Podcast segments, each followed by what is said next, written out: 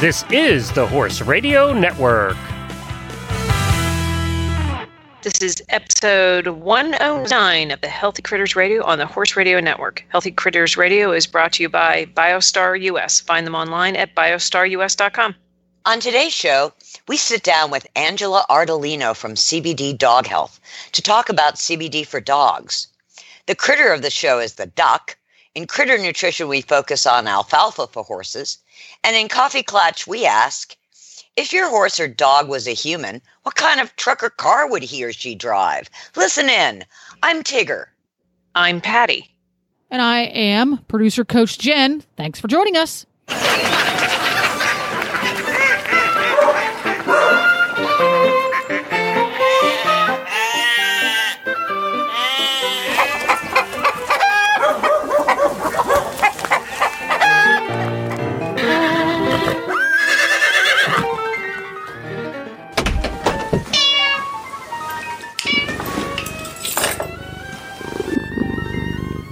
So I have an announcement. I'm about to break my Virgin Zoom experience. Oh,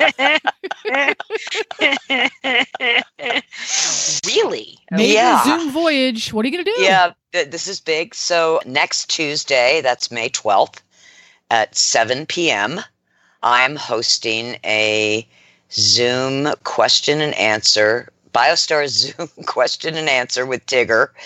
Hmm. And my main topic is demystifying probiotic supplements.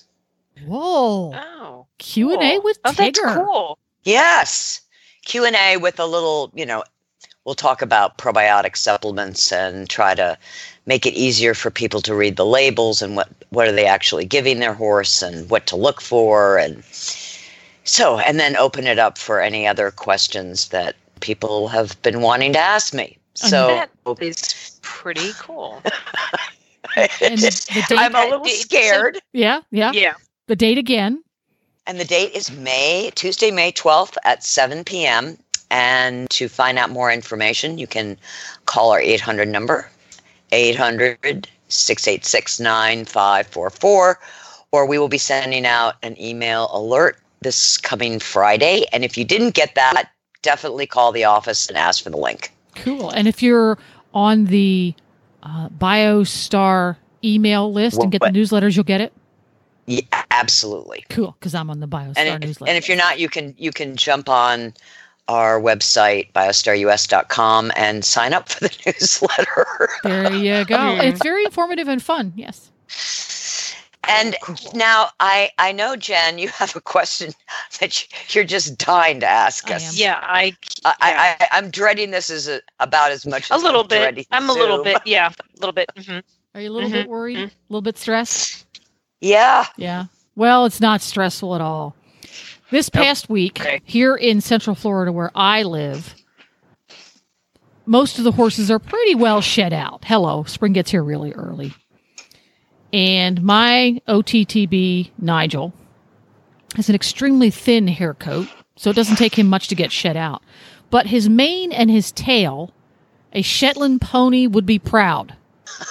There- Oh wow. yes, there's a lot of it, and it grows incredibly fast. And I was looking at the mane, which had grown halfway down his neck again, and Yeah. dreading having to do something with it to keep it neat and reasonably short. I primarily ride English. I like the look. yeah yeah. Well, I didn't have a lot of time to fuss with his mane. I really would rather be riding my horse than playing with his mane, despite the fact that I love a beautifully pulled mane.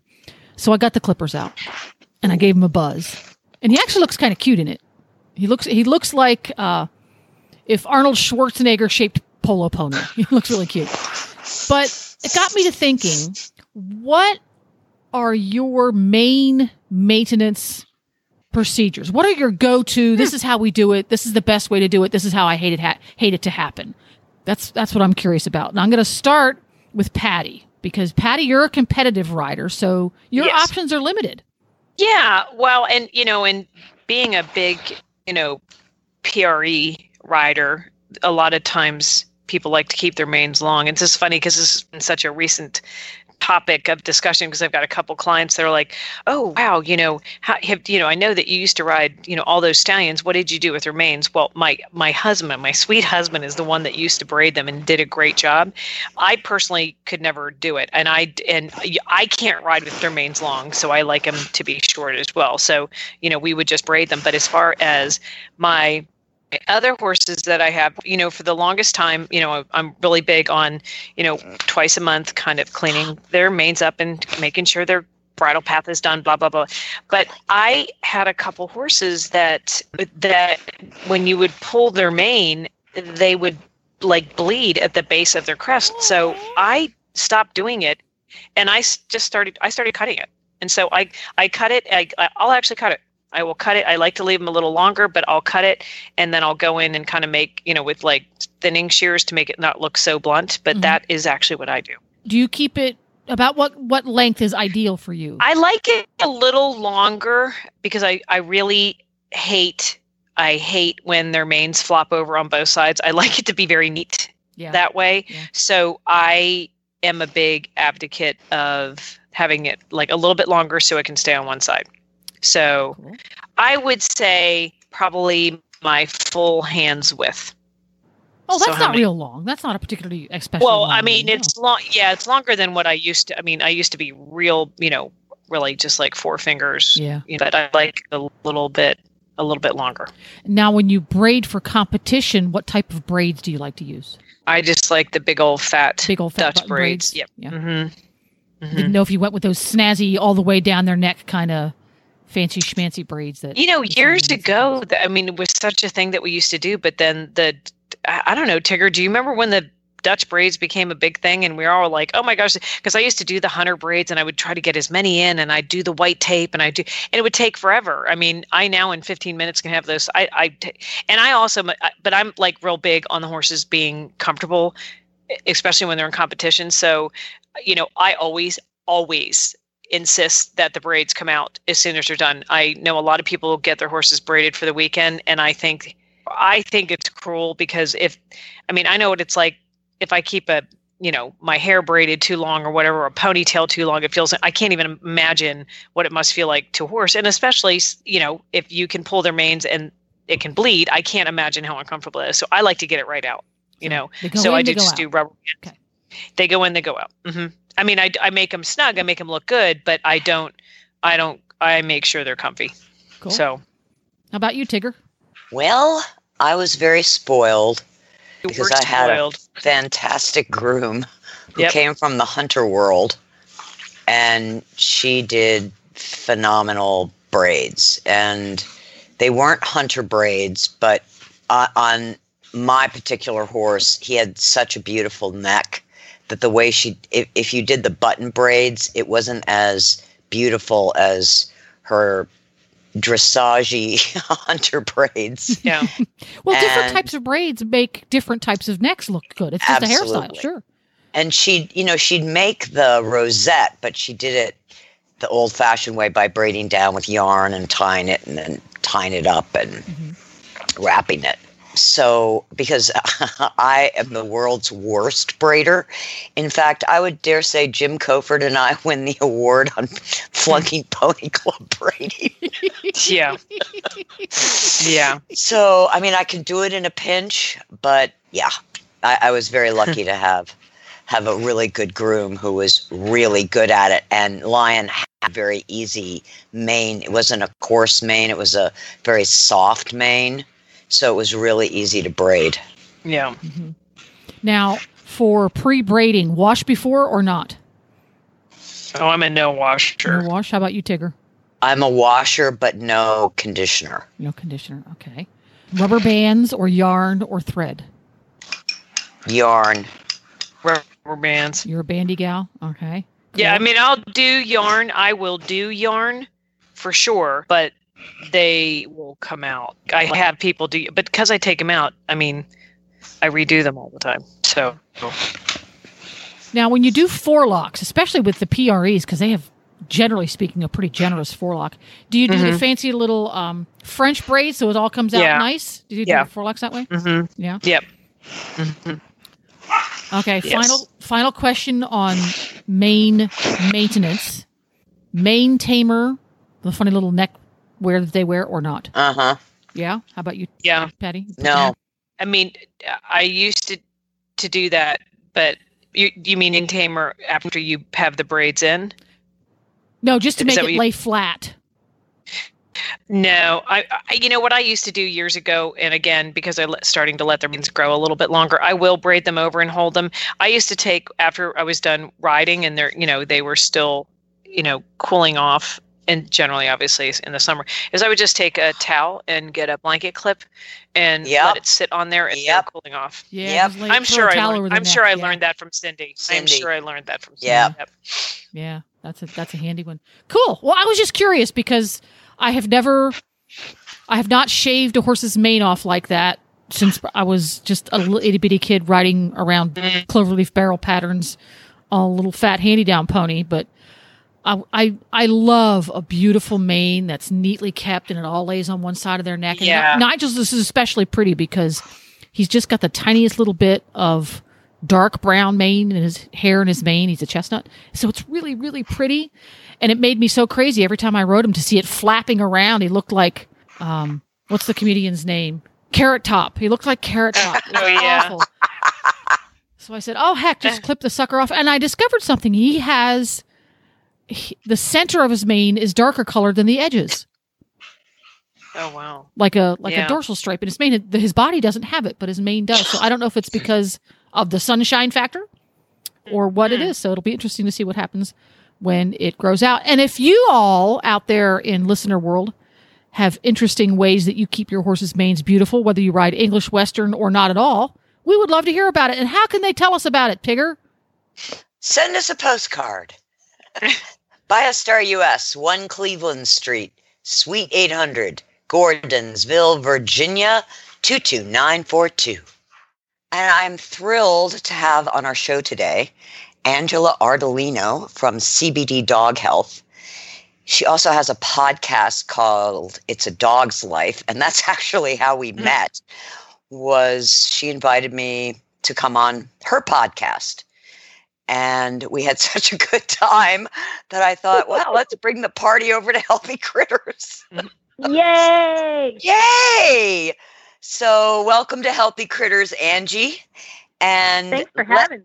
eh, let me just tell our listeners that Angie has done something really interesting with with CBD, and I think if you're like me, as much as we believe in CBD, going out into the market and trying to find CBD for our dogs is is like a giant expedition mm-hmm. because there's so much on the market and it's hard to read what the labels really mean and what dosages mean. And do you want an isolate? Do you want full spectrum? It's for the average consumer it's overwhelming. And what i think angie has done so brilliantly is on her website which is cbddoghealth.com she has made it really easy for us dog owners to go to her website and find the CBD that our particular dog needs. And I, I really kudos to you because oh, it's thanks. it's so difficult um, wading through everything on CBD. So, without further ado, Mhm. tell us how you got involved in CBD and hemp. You betcha. Thanks so much for having me. And you're probably see a difference with me because I do what you do, but in the cannabis, you know, space for pets. So, you know, it's based on science and experience and education. But my whole journey started when I was diagnosed with rheumatoid arthritis in 2015. And I'm a pretty, you know, live a pretty natural lifestyle. So I don't really, I try to avoid prescription drugs and eat the right thing and change diet. And the one thing I'm terrible at is controlling my stress and anxiety. So that's probably how I got the damn rheumatoid arthritis in the first place. Mm. So I tried to, uh, I just started to look into what could relieve my pain, you know, naturally. And that's how I found medical cannabis. And so I got some and tried it. And not only did my joint pain go away, I was in a much better mood and my stress and anxiety levels went down tremendously. So I that made me more and more intrigued in it. And then at the time, I ran a parenting uh, publication that covered like the West Central Coast Florida area. And I always talked about natural things that we could do with our kids and our pets.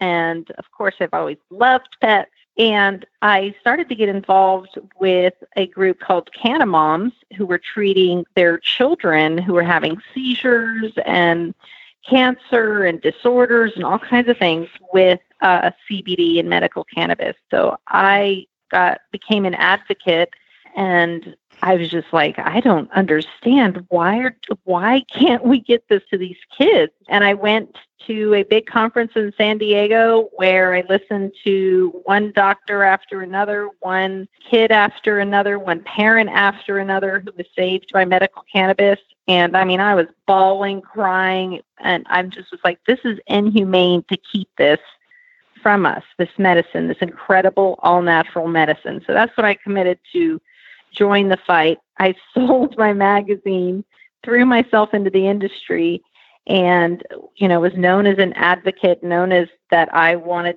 to create a medicinal product i didn't know for who or for what but i got invited to attend the first the inaugural class at the university of vermont school of medicine offers a cannabis biology science therapeutic uses program and i was invited to attend and i did and that's when i found out that animals have the same system as we do. It's called the endocannabinoid system. And I learned everything about the plant and the biology of the plant and how it works and the uses. And when I found out I could work on my animals, it was like, aha! it's like I'm going to take my two favorite things in the world, which are animals and, you know, it's specifically dogs and cannabis. And I knew this is what I would be doing for the rest of my life. Um, and the reason wow. the the I was one of the first. You know, I remember trying to find a product for my pet, and I couldn't find one.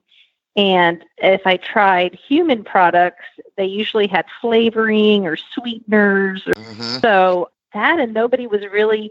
People were just pumping out products, and nobody was really using any plant science and biology and how to use medicinal plants like like we know how to do with essential oils and herbs and things we find in nature. So to me, it was a no brainer to combine my favorite plant medicines and tinctures. And I knew how to make it easy for the consumer to figure out what their pet needed because I ha- also own a grooming and boarding uh, business that also has a little bit of retail where we only sell natural products uh, like BioStar.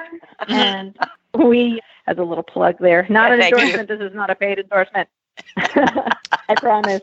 And I forgot what I was saying. Oh, so I would see dogs come in and know what I would see what they were suffering from. I would know it would be perfect for them to try a CBD product, but of course, leaving them to try to read the labels, you know, because the people making it just know it's good, but they don't know what it's for or how it works. It's just a general label. And then on top of that, you know, you got to deal with the FDA is saying, the hemp mm-hmm. industry is saying what they want you to put on the label, what they don't want you to put on the label. So between all that, I mean, I've had, I remember someone saying to me when I started, you're going to change your labels a lot, you know, mm. get over it. And I was like, not me. oh my God. Still, you know, like, yeah, that's an old label. Sorry about that. Yeah. Uh, because, you know, we're in a crazy industry that, you know, a new product that doesn't exist, a new new product that's out here and nobody knows it's not unregulated. So yeah, that's going to happen. But that's why our tinctures are divided the way they are. And I created salves also, which I mean, people were laughing at me and giving me so much love. And I'm like, no, this is what I'm using in my shop on a regular basis. This is what I also have a rescue farm. This is what I what I use on my animals at my farm on a regular basis. I should have buckets of it because everybody's getting slathered with a salve and given a tincture on a regular basis, whether it's a pig or a rabbit or a duck or a chicken or a dog. but that's how it started. And now we're here. And, you know, when people ask me what I do, the last thing I say is I have a CBD company because it's like a dirty word now. no, and I'm like, I'm not like the others, I promise. So it's nice to be recognized and stand out. And, you know, we're, I have been an advocate and an educator from the very beginning. You know, when it passed here in Florida, first it didn't pass. And so we had to fight for two more years and get it passed. And then we realized, okay, we'll get it passed and we can't do anything if no doctors or vets know how to use it. So I mm-hmm. held conferences. I've trained hundreds of vets and medical doctors now on how to use it and Wow. so that you know patients could find doctors and patients could find vets that actually knew a little bit about it and now you know here we are we're still doing it we just came back from a tour of the west coast where we you know educated it's it's awesome to go back to california which is where i kind of started my education so i've learned i've i've grown learned worked in the industry in both california and in canada you know, at first I thought I was going to be a cultivator because I couldn't even find people Mhm. growing a medicinal product. You know, everybody, if it became a recreational state, it was all about how much THC you could put in Yeah. something instead of, yeah, can we grow a strain that's high in CBD instead? you know, and then the Farm Bill came along. And the Farm Bill made it a lot easier, and that's when we were able to launch our product. So even though I created it in 2016, I had to wait till 2018 to launch it Wow. because of the Farm Bill. Because I I only believe and well, it doesn't matter what I believe. What I was taught, what I what I believe, and what has been studied, researched, and proven is that full spectrum products are what work best. So uh, my product does have the point, you know, less than the 0.03% THC in it, which is what's legal in all 50 states, and so do our salves. So what happened is if you didn't want to wait till that to happen, you just created a broad spectrum product and took out the THC. I didn't do that. I waited because I knew it's not a medicinal product without that little bit of THC in it because it's no longer full spectrum. So hmm. that's why some companies launched before, and that's why the fear of THC was perpetuated through the pet industry to scare consumers away from it. So you could probably still like type in does THC kill your pet? Does cannabis, does CBD kill your pet? And you're probably going to find some stupid article somewhere that someone wrote or whatever and said yes. But I could tell you as an expert, there is nobody has ever died from consuming cannabis or THC.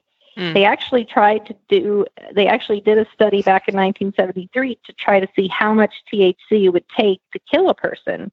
And of course, in a lot of studies, the research studies and case studies, they use animals instead of humans, of course. So they used lab rats, beagles, and chimpanzees.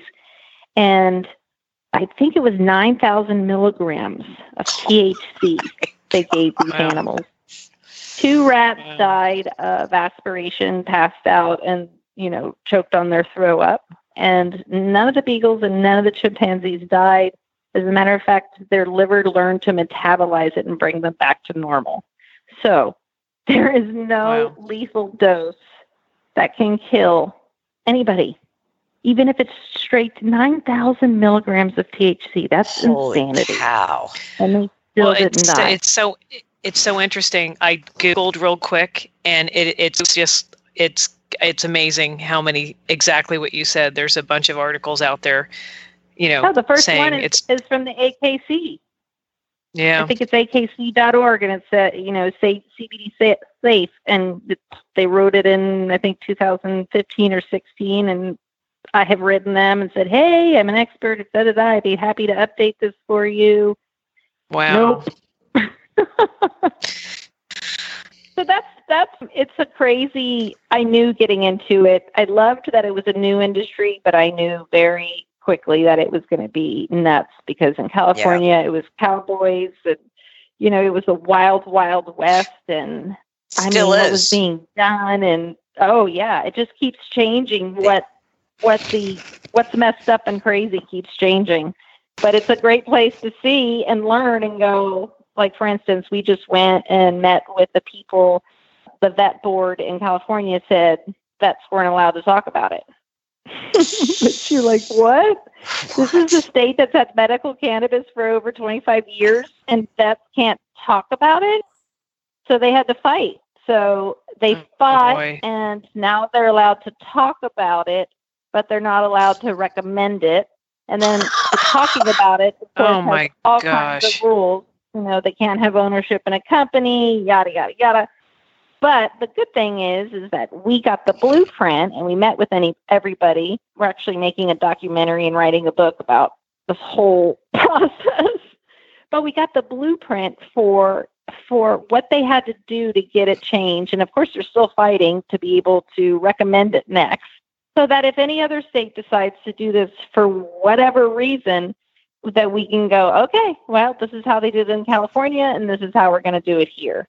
So it's it's kind of funny how you end up being an advocate for vets because they're scared to death. They have no Mhm. idea if they mention it that they may lose their their license or get in trouble or whatever it is. It's it's so stupid. Anyway, it's a weird struggle. But I bet I have a lot in common with you of going through some. Anytime you're dealing with the natural products, you know, you got to go through different different loops. That- Yeah. That's for sure. I, I want to tell you that I am in love with one of your products. Yay! And um, in Which fact, I placed uh, the, the salmon with the CBD. I My was just I was just dog looking at that. Yeah. just go crazy for this. But the best part is is how they are after about 30 minutes after they've had one. Yeah, They're like, I'm cool, I'm good, I'm chilled, I'm fine. Yeah. Awesome. It's And it's the only reason awesome. that I ended up making treats is because again, everybody was coming out with a chewer or treat, but they were using an isolate. Nobody was using full spectrum. Yep. If you do use full Mm. full spectrum and you throw it in, let's say the batter or the cooking, it gets heated up, you ruin the medicine. So Yep. I'm just sitting here going, what is everybody doing? Not realizing nobody else knows what they're doing. They just know that it's this is good stuff. So throw it in the batter. Why not? Look, I can get it in powder form. I can put it in my peanut butter. And I'm just sitting here going, this is no longer medicine. This Yeah. is no longer a nutritional supplement. This is no Yeah. longer a whole plant, a whole food Yep. what's going on. So people Wow. kept bugging me, and I'm like, okay, well, I only believe in raw and freeze dried and dehydrated. So let's see. Let's see if I can find someone to get me a salmon treat, and then I can actually spray the full spectrum on it, which is what I did. But it's it, you know, the treats are the most difficult thing. I still don't know of another treat that's doing it right. I don't know, but Wow. they sell treats like crazy. I I'm I, I That seems- ordered yeah. two large bags just yesterday because I'm Aw, so yay. impressed with them. Good. Oh, yeah, I would look at love some for of you this. to follow our, the tinctures and salves because, you know, as you know, I add other essential oils which have medicinal compounds, and a lot of them have some of the same terpenes and compounds as cannabis does. Yes. So they I- I- actually help it work better. I've got one dog on ease, which is with the turmeric Yay. and frankincense. And it's taken a few days, but today is the first day I really started seeing an improvement. Right. It's like, a okay, it is a gradual. great. It's a much lower Yep. dose than like the Heal is. So good. Right. I'm glad. And I usually like the taste of that one. Yeah, I just put it right in his food. Cool. But we like putting it on their lip. I mean, under their lip, onto their gums, so it goes right into their bloodstream. Yeah, he's not so tincture? crazy about that. Yeah, you could you could put it in their inner ear also, Oh wow. Oh, interesting. Okay. and the thin skin in the inner ear. If Yeah. you rub it in there, it also can get into the bloodstream nicely. And Okay. in cats, you can rub it into their paws. And they'll get it goes into their bloodstream in between their toes and their little paws. Yeah, I should mention that you do the the Oh, wow. CBD tinctures for cats as well. We do, and and for horses. Oh, wow. Okay, cool. Not too long ago, let's see, I guess it's about two months now. Oh gosh, no, six months now ago. My neighbor, we were, I was in California on the Healing Naturally tour, and my neighbor texted me and said my donkey has colic and the vet's here about to put it down, but I thought I'd text you first. And I said, Well, I'm glad you did. And I texted my boyfriend and I said, Hey, run over there with a bottle of Heal to give to the donkey.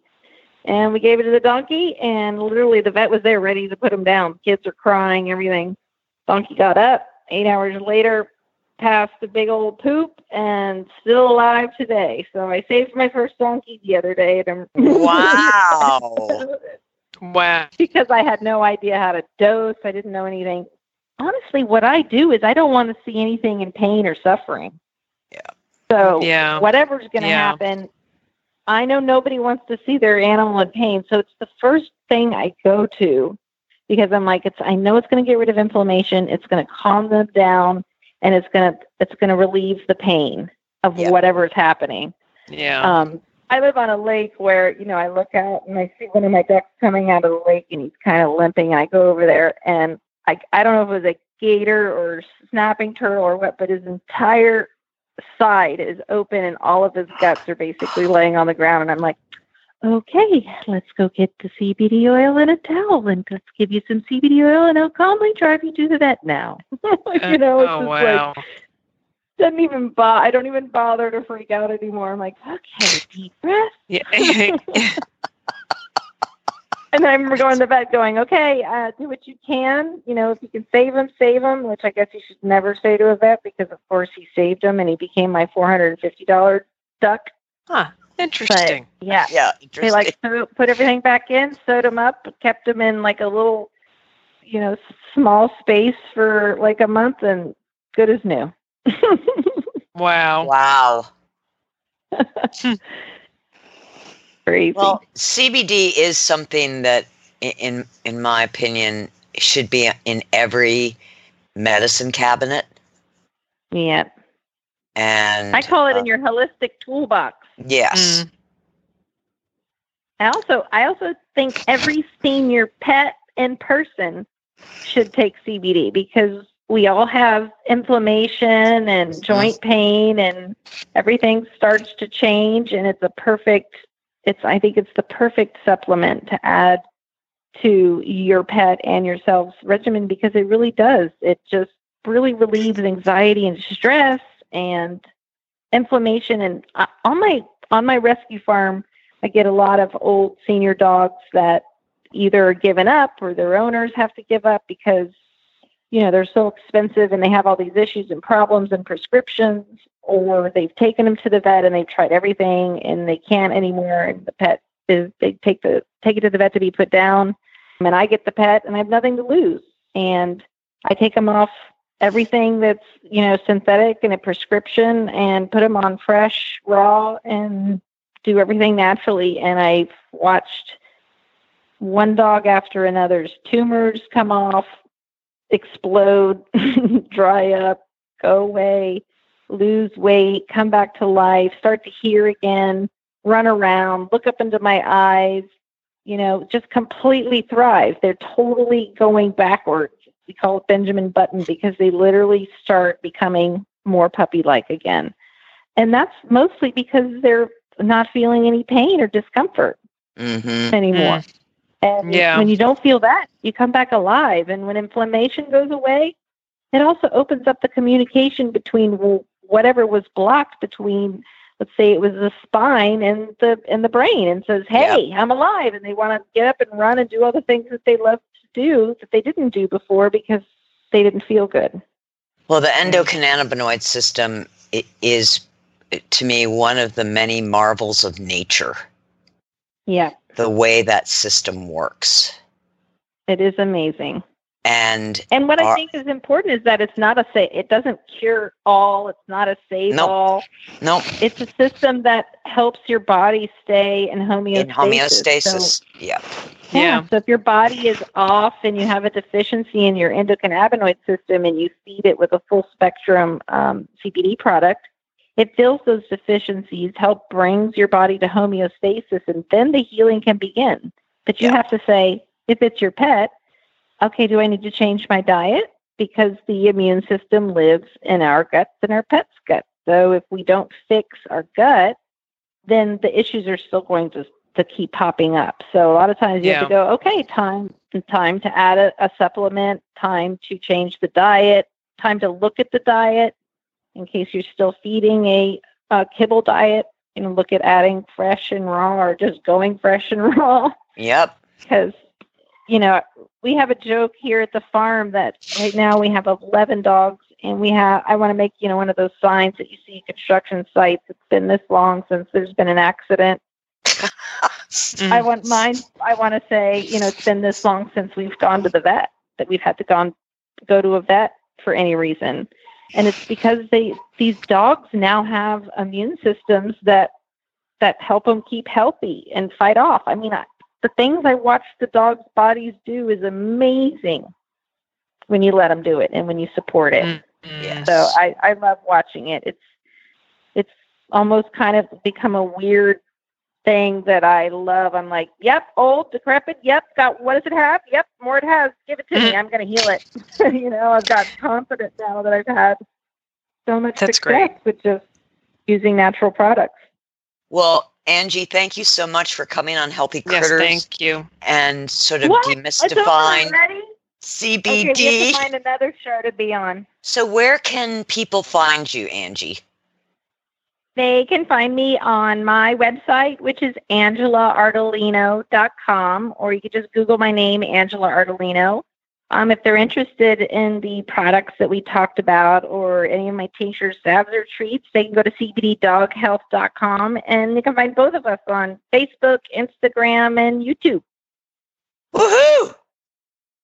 This conversation was not intended to be medical advice. If your pet needs medical advice, please seek it from your veterinarian.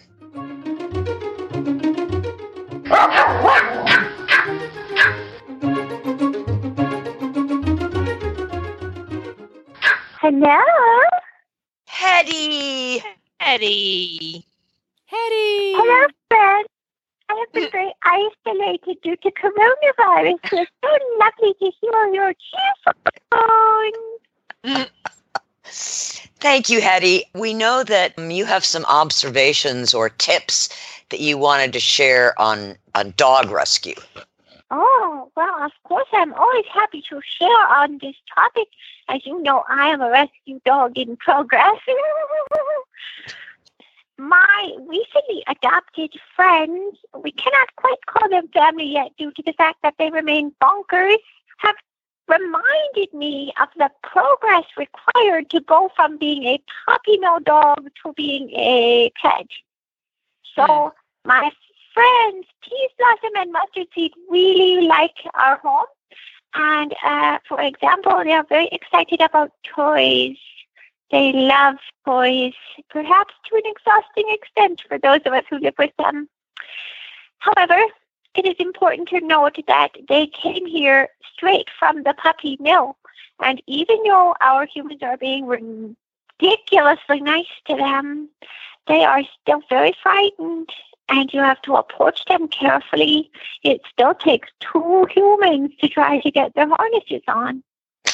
And you have to very patiently take them outside, and one of them lunges around on the leash like a young horse, running, running, running, running, running. And she has only recently learned that she can walk in straight lines. and the other one, she often just lies down in the grass like a caterpillar and won't move. We call this the coma of despair, which is sort of like crouch down in terror, but not quite as charming because I do crouch down in terror and she does coma in despair. So our humans are working very hard to get them to be relaxed and to take treats and to have toys and to be normal. But for anyone who is adopting a dog from the puppy mill situation, it's important to remember it takes a long time And so you need to be really patient and try not to have expectations of normal behavior ever. Ever. Very good point, Hetty. It is a very, very good point. Yeah, I mean, they're very cute dogs, and they're going to be really good friends of ours soon. Uh, right now, they're still a little weird. Have you introduced them to cheese? oh, yeah. hmm Cheese has helped a lot in their um, less feral being. They like cheese. We all like cheese, and I like them because as a result of them, I get more cheese. We'll see. You're such a giver, That- Hedwig. You're such a giver. You are. Well, thank I you. know. Thank you very much for your advice and for being a patient sibling of the, the two new fur babies in your family. Mhm. Yeah, and we're looking forward to more updates on their progress. Yes. Yeah, I think the most recent prediction, they've been here three weeks. The most recent prediction was we might be able to get them upstairs in another three weeks. There we go. Thanks, Hetty. bye bye, Hetty. Good night, all. Thanks, Teddy. Bye-bye. And now it's time for the breed of the show. So I want to talk about ducks. I don't know if you girls have ever had ducks or have considered getting ducks, but I, think I've had ducks. okay. I love ducks. So I want you to hold any. Okay, I let's let, okay. I think the three of us love ducks. I know that I love ducks. I will tell you though, when you're in a situation where you see baby ducks and you look at how cute they are, it is wise to consider some things before getting ducks. Tigger, you may know this because you've had ducks. I have. I and uh, well, I recently have purchased a house and some property and have definitely decided that I want to get some chickens. And I have a lot of people that have chickens. My good friend Tigger has chickens. I have other people that have chickens. And, you know, you, so you see a couple of ducks and you're like, well, let's pick up some ducks. Right. Well, I'm going to tell you, there's some things you should consider. and they are adorable. They are adorable, and I think they actually make really great pets. And from from fortunately, the internet can be a great tool in learning things about animals. And that I'm going to suggest that anybody that ever goes anywhere that considers getting ducks or any other animal, always research it first because you can't just pick up ducks and bring them home and expect to be prepared. So I'm going to leave that story there. I will. I will also preface this by I didn't get the ducks, and I'm glad I didn't. Not because they weren't adorable and can make great pets. They really, really can, and they have great eggs. But I want to point out some things that people need to think about, which I did not know. What to consider? First off, they're they're an aquatic and i'm not talking about specific breeds there's all different types of ducks and you know so anybody that knows anything about ducks i'm talking in a very general you know point here. So there's different types. They are very social and love routines. And if you raise them from little ducklings they become very they really bond with their person and can be become very very affectionate. And i think everybody has seen on facebook or seen videos of how cute ducks can be with kids. And they're and if, if they're raised right they can totally be very wonderful you know pets backyard pets and they're actually i'm going to name a couple like good qualities they they're they're their eggs are great for baking I don't think they're. Uh, I, I don't know that I've ever eaten a duck egg like a scrambled egg like from a chicken, but I, I know that they're supposed to be outstanding for for baking. Um, they're very they're very very hardy and they're you know entertaining and they're adorable. They can be quite adorable. However, I want you to consider several things. One, ducks need water. They're an aquatic bird. We all know that duck likes water. But like when you get a duck, you need to consider the fact that they need water to be in, but they also they they mix their food with water, which then can become a little messy. Tigger, would you agree? A hundred percent. Yes, they can be a little messy. And when they and, and they also eat a lot. And so the mixing of the water with the food can happen a lot, which then creates what, Tigger? Come on, this is a good question. What if you eat a lot, what does that create? Poop. Poop. Ducks poop a lot. Yes, a lot. they do. They poop a lot, and they're messy, but they're adorable. so, what I learned in this is that that they um, that again they're very they're very hardy, which I don't know in comparison to chickens, Tigger, how you would consider them in comparison to. Um, Hey, I mean, I had. Peking, I had Peking ducks, and they were really hardy. Okay. Um, and I have talked to several different people, and they said that you know when you introduce ducks and chickens at the same time, they really get along quite well. Would you agree with that? Yes. Good. That's good to know. I want to make sure my sources are correct. Well, the biggest thing is is that you know th- that you you really do, in all seriousness, need to to realize that they do need they're they're be in and out of water, which that in itself makes it messy.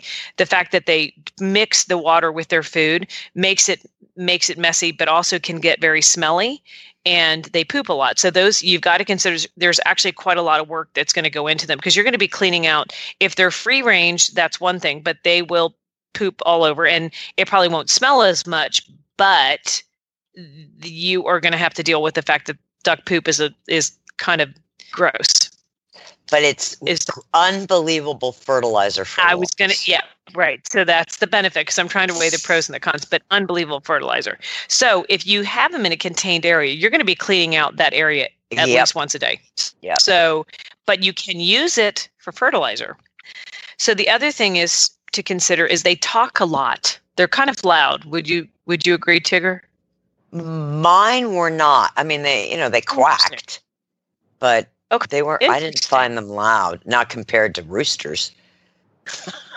Okay, well, that that's a whole- that's a whole other yeah, that's a whole other thing. Um, so you know what I learned from this this my whole my I, I was actually um, I was in Tractor Supply, and I was buying something else, and they had three baby ducks left, and I was with my son, who if you show him something fluffy and whatever, he he he's like, Mom, we can't leave the ducks, we can't leave these three ducks, and I am so grateful that I didn't pick up these three ducks because it would have been it would have been a lot worse. Because again, the other thing that you've got to consider whether you're getting chickens or ducks is that if you decide to let them be free range, you've got to look in the area that you're in because if you have fox, foxes or hawks, I mean you're, you know, basically going to be heartbroken if you don't bring these animals in at night. What did you do, Tigger? Did, do you do you put them up at night? Well, we don't have ducks 'em- anymore, but we had dog houses.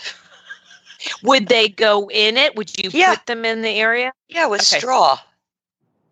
Yes, and so yeah, and so you got it. yeah, yeah, right. So one of the websites that that that I read too, they talked about like trying to decrease the amount of sloppiness. You know, they're gonna they need the water obviously for eating, and they're going and they're kind of they poop a lot, but they would use milk jugs and cut a hole in it and put water like you know kind of halfway up, you could put water in the bottom, which said it it help help decrease the amount of water spillage and what Oh, that's not, not but fair. you still- That's like making you making people eat off the the fancy china every day. Let the poor duck make a mess. uh, well Well, you know what it- we th- did? We what? had a, a kiddie pool. Perfect. oh and that's where the ducks swam and cleaned themselves. And then we Okay. had a horse bucket, what which is what they they dunk their food in At- but not as little ducklings as bigger ducks as bigger ducks. When they were Okay. little ducks, they had smaller bowls to okay dump their food in. and how long did you have your ducks Well, a couple of years. Um, I named them all after political figures. Yes, you did. So I had Bill Of course you Clinton. did. Were they all Hillary. Yeah. I mean, this is this is a while ago. So that was Bill Clinton, Hillary, George. Who's the the guy from Texas? Per, Ross Perot, Oh, oh you had a Okay. Ross And- Perot duck. Oh my gosh. and So, then George Bush's wife, Barbara. barbara So I had five, and the ones that oh, and Ron and Nancy. So Ron and- that's so funny so Ron and Nancy. No, Ross Perot was the first one to get taken by a fox. Of mm. the ones that survived were George and uh, Bill Or- Clinton. uh, oh so wow George okay. Bush and Bill Clinton, they lived. Uh, they were like three or four years old. I was going to say because And I used to call them adventure quackers because they would go way out into the pasture.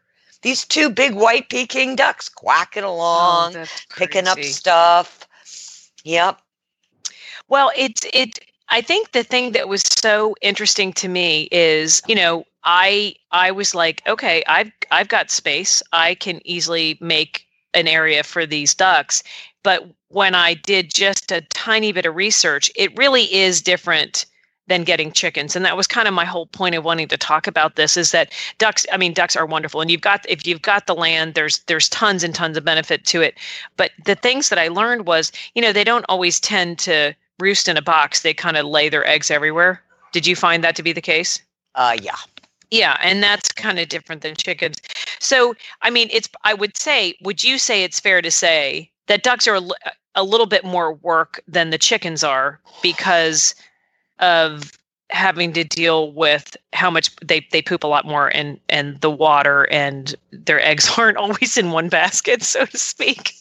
Yeah, you notice that I don't have it. You know, after those ducks, I never got any more ducks. Yeah. So, Yeah, yeah, yeah. Um, so, would I mean, and you- I would agree with you, Patty, that a duck is a little bit more labor intensive than a chicken. yeah, I think a lot of people think of ducks as oh, it's just a chicken with webbed feet, but Right. there there is a little more. And I gotta tell you- they they poop, poop more, they get Yeah, wet yeah. everywhere, so you need a lot more space for a duck.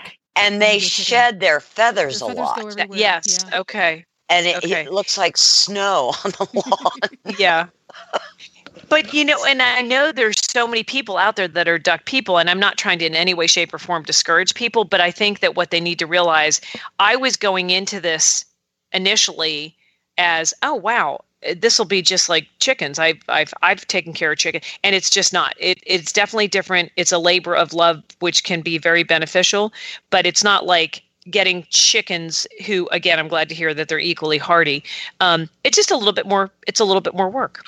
Just something to consider because I, I didn't want to make the wrong choice. And then, you know, one person's like, oh, well, just get them to a certain point, And then they have, uh, they, everything here is called a tank, not a pond, like we're used to, Tigger, on the East Coast, but they call them tanks. And, you know, I learned that, you know, you can put them out on a pond to, even though th- they can be, take care of themselves and they, you can provide them with food. Well, turtles um, think that's great food.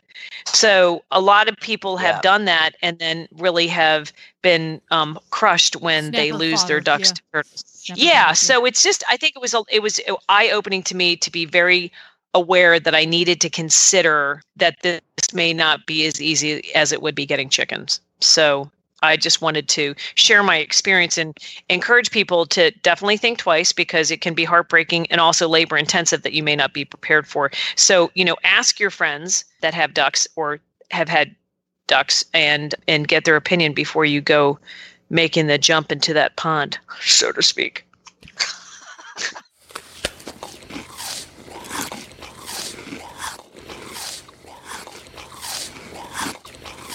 now we're at Critter Nutrition, and I get a lot of questions from owners and riders about alfalfa. So I thought I would sort of address them on alfalfa hay, cubes, and pellets. You know, what are the differences? When do you use what? Alfalfa hay is 26% protein on average. For some horses, that's too much protein. So when they eat alfalfa hay, it, they get a little, they can get a little silly. So for those horses that don't need that much protein, a much better choice is to go with pellets or cubes, which are only between 15 and 16% protein. I, I've I've had people tell me that if they feed alfalfa hay, they think their horse, you know, has some kind of reaction to it because they get silly and high and spooky. And and and that's the protein. Alfalfa is a complete protein for a horse. That means it has all the essential amino acids. It's very high in calcium so it's really good for ulcer horses. But not every horse can eat alfalfa hay due to the high protein. So horses that kind of need to avoid this would be horses that are laminitic metabolic horses, you'd kind of want to cut that the amount of alfalfa hay you feed with a lower protein, like an orchard grass or a timothy. Or you might want to just go with cubes and pellets. I use pellets or cubes as a base of a whole food diet. There are advantages, certainly, to feeding cubes and pellets, particularly for older horses who may have a hard time eating alfalfa hay. A lot of alfalfa hay is very stemmy. It's got a lot of lignin, and lignin is, you know, that's what makes a tree strong. So it's not the, the stemmy part of alfalfa may not be really digestible for a lot of horses. So sometimes it's just way easier to go with cubes and pellets. Again, you've got lower protein. The cubes you do need to soak. The pellets you don't need to soak, but I always err on the side of caution and I add water to my pellets anyway. And one of the reasons is is when you think about horses eating grass, they're getting moisture in in every bite because grass has moisture.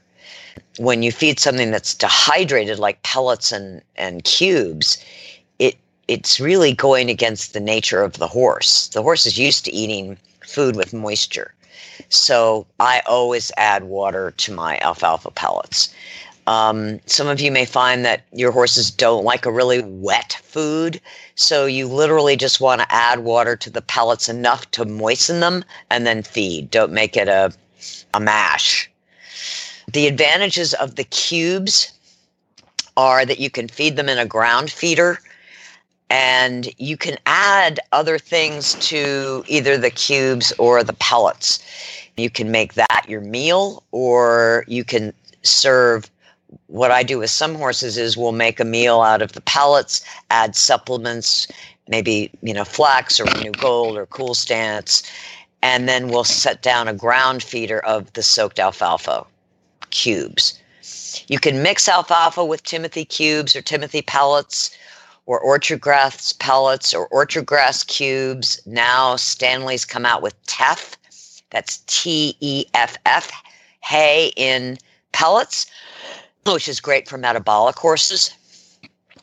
If you've got an easy keeper, it's a little non intuitive, but alfalfa is actually quite low in non structural carbohydrates.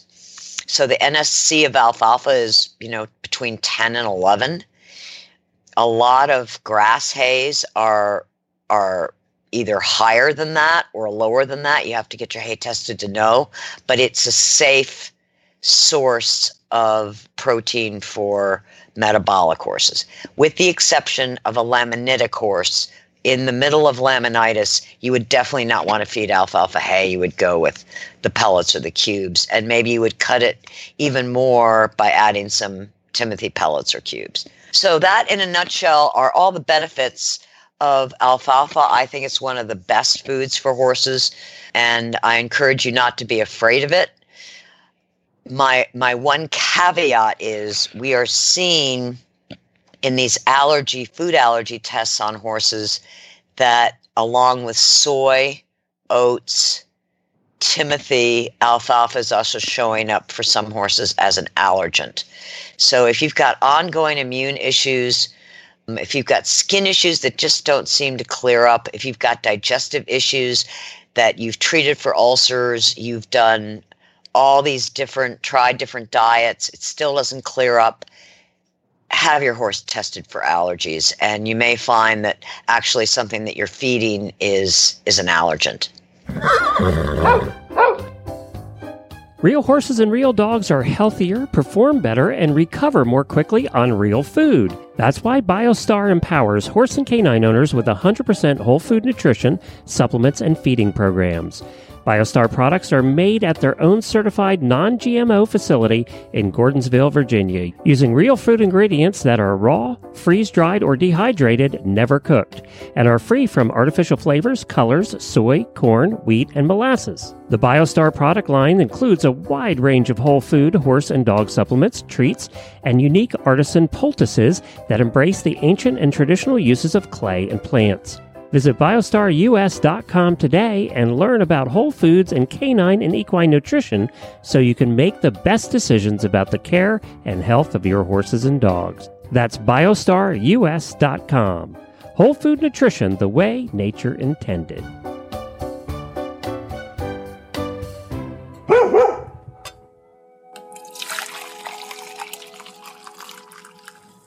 And now we're at Coffee Klatch, and the question of the day is if your horse or dog was a human, what kind of car or truck would he or she drive?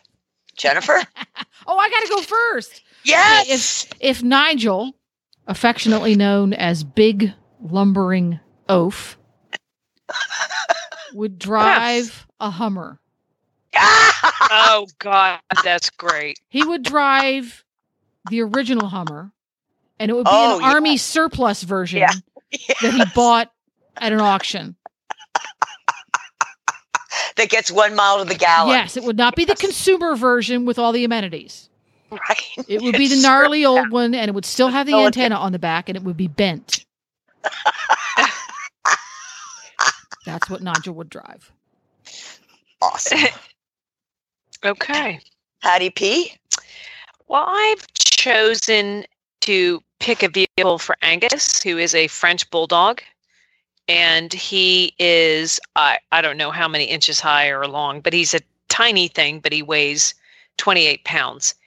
And Yikes! and this is going to be yeah i mean he's he's he's a he's a tank he he truly and i I'm, he would drive a Mack truck. he, just would because every, everything about him is, you know, is bulldogish. I mean, he just he just would, and he would have like one of those stupid hats on, and um, like probably a little cigar out of his mouth. But he would drive would, a Mack would truck. Would he have a pimped out Mack truck, or would he have something traditional or no. classic? Which would it be? No, it, he'd be all he'd be like a Peterbilt, completely classic, long nose Peterbilt.